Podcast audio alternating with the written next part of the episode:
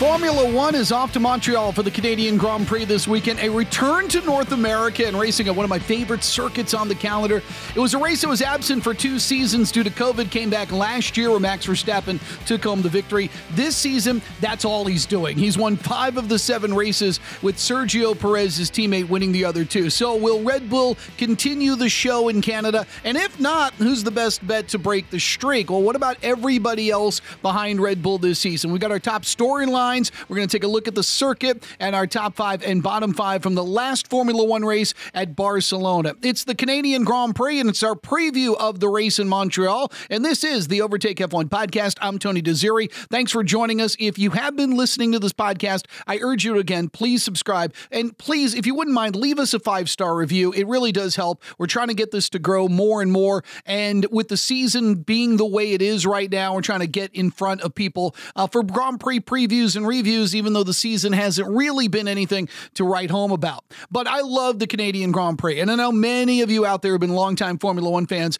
love this circuit and love this race. It's one of my favorite circuits, and I always look forward to the Canadian Grand Prix. It's one of those tracks and one of those races where so much has happened, so much history, uh, so many controversial things where this track has gotten to drivers, drivers have gotten to the track. There's so much that can be written just on this race alone in the history of Formula One. So let's go at it. The 2023 preview of this Grand Prix this weekend and some of the top storylines that we're looking for.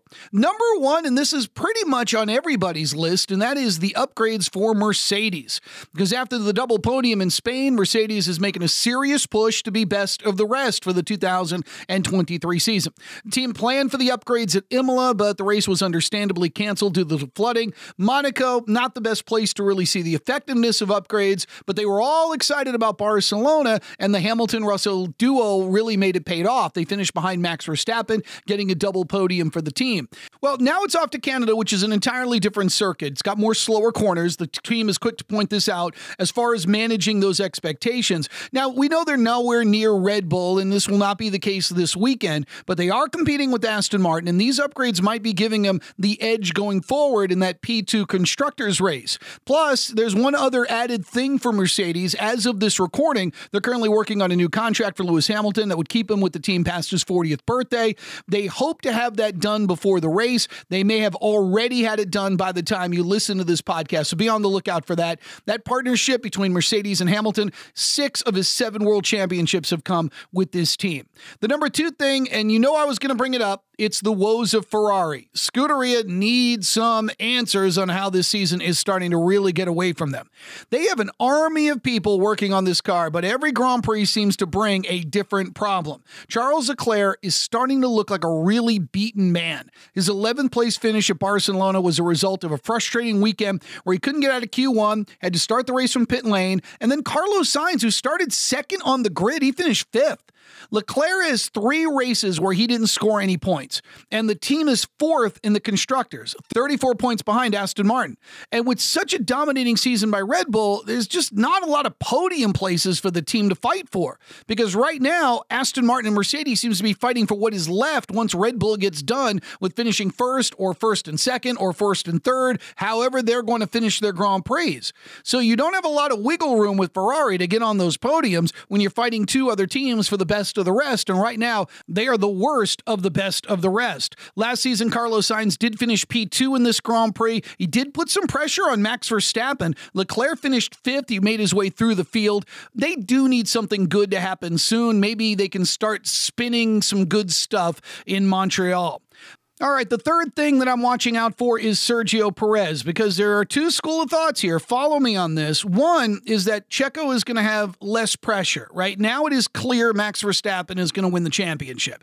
It wasn't that many races ago that Perez was saying that he could win the title. You know, if everything goes right, he could be champion. He left Miami, he was only 14 points back of Max, but he's got back to back poor performances in both Monaco and Barcelona, races that Verstappen won. He's now down 53.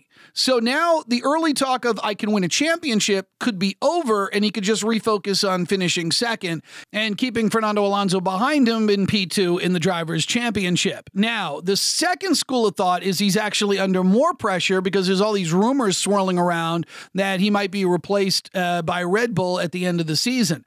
Now, I'm not in that camp that Red Bull is going to terminate Checo's contract earlier than the team would want. I mean, they gave him a two year extension after last season in Monte Carlo when he won the Monaco Grand Prix. But however, this battle with Alonso this season is real, and I know that they would certainly like one and two locked up from the driver's perspective. Look, rumors of drivers getting sacked are all over the place. They happen all the time. They happen every year. A lot of people use it for clicks. I'm not in that camp yet, but I, I think that there is an idea in Checo's camp that he's got to, you know, he can't with that Red Bull car, he can't finish behind Aston Martin or a Mercedes. Like he can't be P4 when this is all over. So he's might be under more pressure to secure that second spot, even though the dreams of winning a championship are pretty much dead. All right, what about the fourth thing that we're watching for for the Canadian Grand Prix? Well, we can't do a Canadian Grand Prix without talking about the Canadian, and that is Lance Stroll and his team, Aston Martin. Well, Nicholas Latifi is gone, so now the entire country has just one guy to root for as the hometown hero, and that's Lance. His father, Lawrence, has set a double podium day for Montreal. That is the goal of the team. Fernando Alonso, he has done his part so far this season. He's got five podiums this year, and again, creeping up behind Perez for second in the driver's standing Stroll, on the other hand, he only got he only has 35 points this season, eighth in the standings, three races with zero points. Both drivers struggled in Barcelona. Alonso avowed, avowed that would never happen again. So you and by the way, you gotta love his fire, right? I mean, he's like, that's never gonna happen again. But they also have some upgrades that they're bringing to Montreal that allowed them to hold off Mercedes. Again, we're talking about the guys that are going to be behind Red Bull in the standings when this is over. But I always pay attention to drivers racing on home soil. Uh, did it with Logan Sargeant at Miami. We always do it in Spain with Fernando Alonso and Carlos Sainz. We're certainly going to do it here in Canada with Lance Stroll and Aston Martin. I don't miss Latifi, but I kind of miss Latifi. You, you guys know what I mean. At number five on the top storylines that I'm watching for is the weather. I know this seems like a cop out because we could say weather all the time, but it rained last year for qualifying where Max Verstappen are in pole position. And remember, Alonso got P2 for Alpine when he was driving for Alpine? Uh, then we got the race day and the rainy weather was not a factor. So will we get that again? Rain is in the forecast for Saturday, but they don't expect it to be a factor when we get to qualifying but you just never know this time of year. It doesn't be doesn't appear to be some rain in the forecast for Sunday. And by the way, if anyone was wondering about the wildfires and the smoke that affected the air quality all the way down to Washington, D.C. earlier this month, no concern by race organizers or Formula One that that will be an issue for this weekend. So there you have it. Those are the top five things that I'm watching for for the Canadian Grand Prix. All right, let's get to track talk. The circuit Gilles Villeneuve is located in Montreal. It's located on an island, Notre Dame Island, in the St. Lawrence River. There are 14 turns with a few medium chicanes. It's one of the reasons I like it. it it's got this hairpin turn that leads to this long straight that's like a kilometer long. And then there's like another chicane, and there's another straight that takes you to the start finish line. And then turns one and two form an S. It's named the Senna S. I just love this circuit. It's got a street circuit feel to it with the barriers, the surrounding, the wildlife. It's a beautiful setting. So you got that sort of street circuit feel, but it's a it's an actual racing circuit.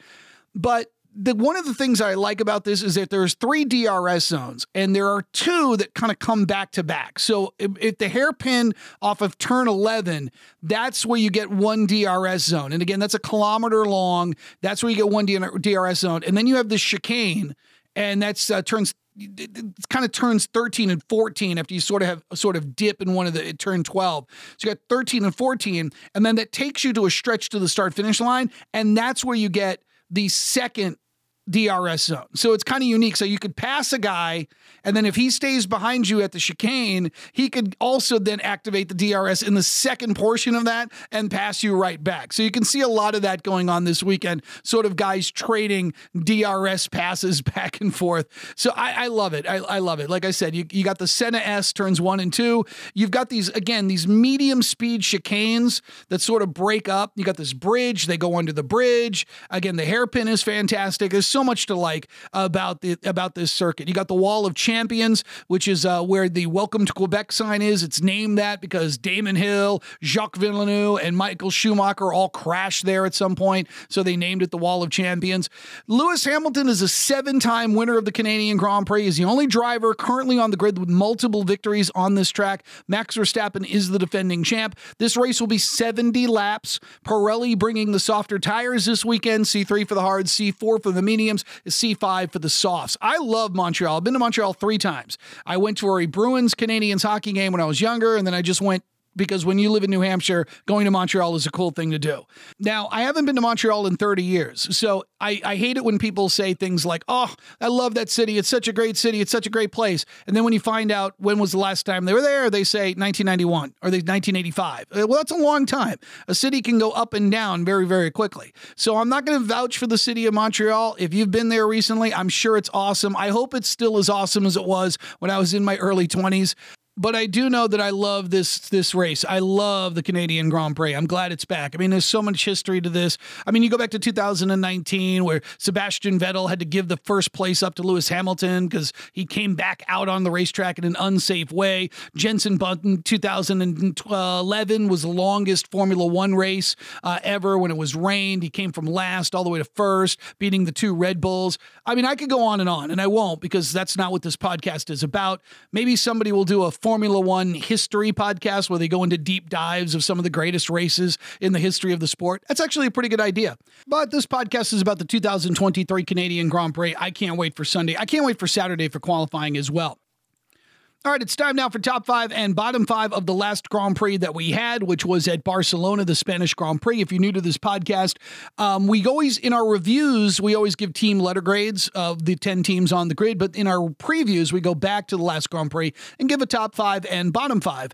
And a top five and bottom five can be anything. It can be drivers, teams, it can be circumstance, it could be stewards. I mean, you name it.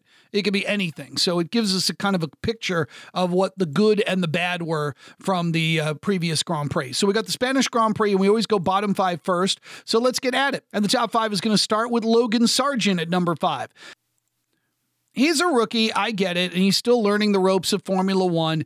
Um, but of the three rookies that were going into this season, I would have graded them out as at the start of the year Piastri, Nick de Vries, and Logan Sargeant. And de Vries struggled so much early that he's coming around now that Sargeant is now owning that bottom spot, even though he had a good run in Bahrain to open up the season. He had a disappointing race in Miami, but again, these are all learning the ropes.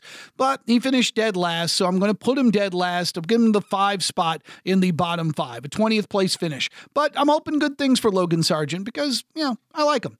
Number four, though, I'm going to give it to McLaren. It, this was set up for a really good day for Lando Norris and Oscar Piastri. Both had made it into Q3, and they both were starting off in the top 10.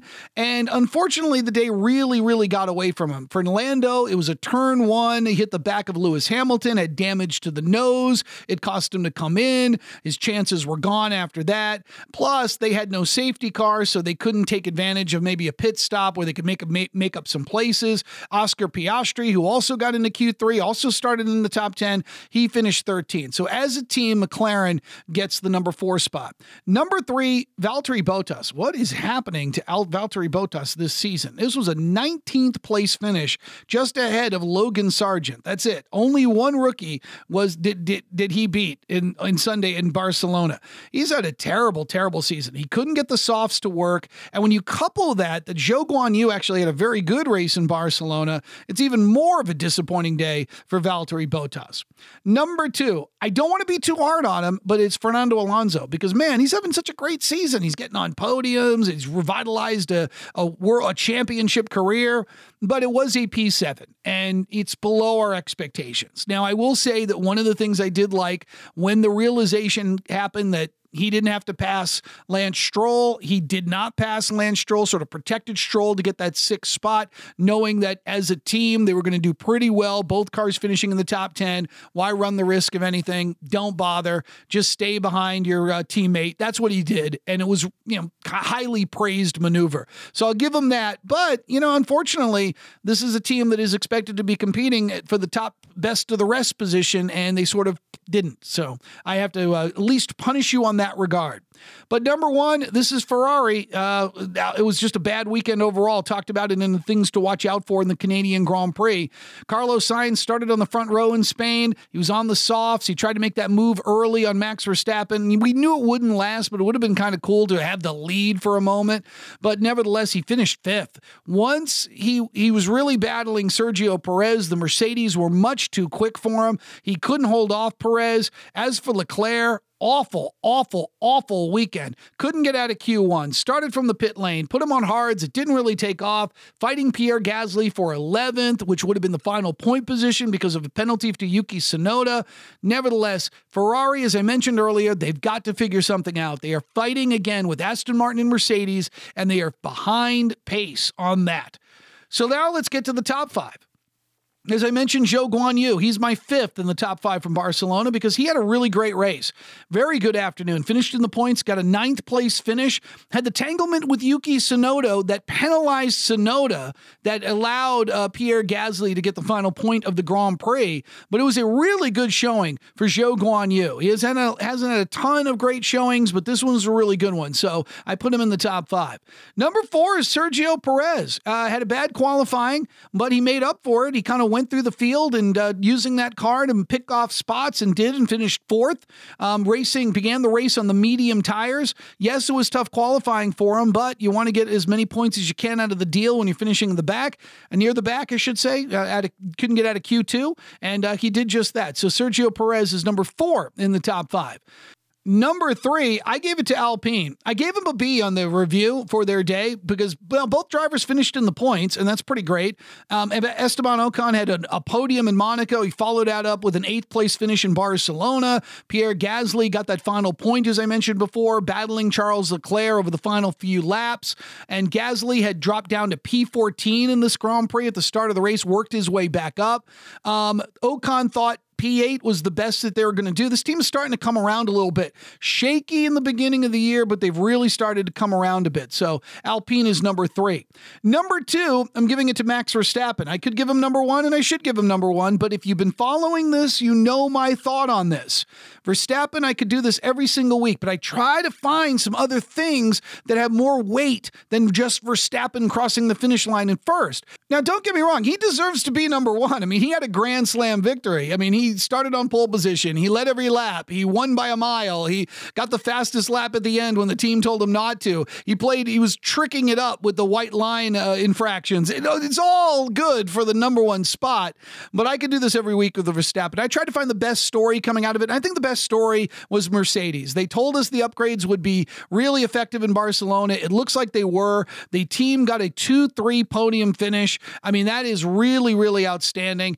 I, I gave it to them because, again, this is something we need. It's not a matter of beating Red Bull. No one's going to beat Red Bull. They're not going to win races against Verstappen unless something happens to Verstappen.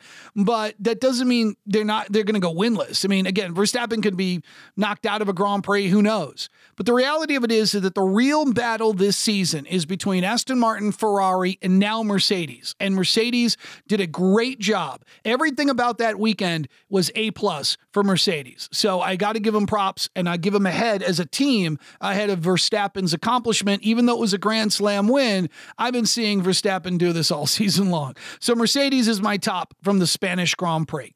All right, that's going to do it for this episode of the Overtake F1 podcast, our Canadian Grand Prix preview. Enjoy the race this weekend. We're going to add a new feature. There's some of you out there that are new Formula One fans. If you have a question about the sport or eh, the direction of a driver or team or whatnot, and you want me to answer it or you want me to comment on it, feel free to send me an email at TonyDRadioshow at yahoo.com. Even if you are a veteran Formula One fan and you want to spout off on something we that you know we can read on the podcast and, and talk about, uh, feel free to do that as well. You can also hit me up on Twitter at Tony D Radio. All right, we're going to be back next week with a review of the Canadian Grand Prix. And as I've been saying all podcast, I love this circuit. I love this race. So I'm looking forward to it this weekend. I'm looking forward to reviewing it. Again, please subscribe. I'm Tony Desiri. It is the Overtake F1 podcast. Enjoy your weekend.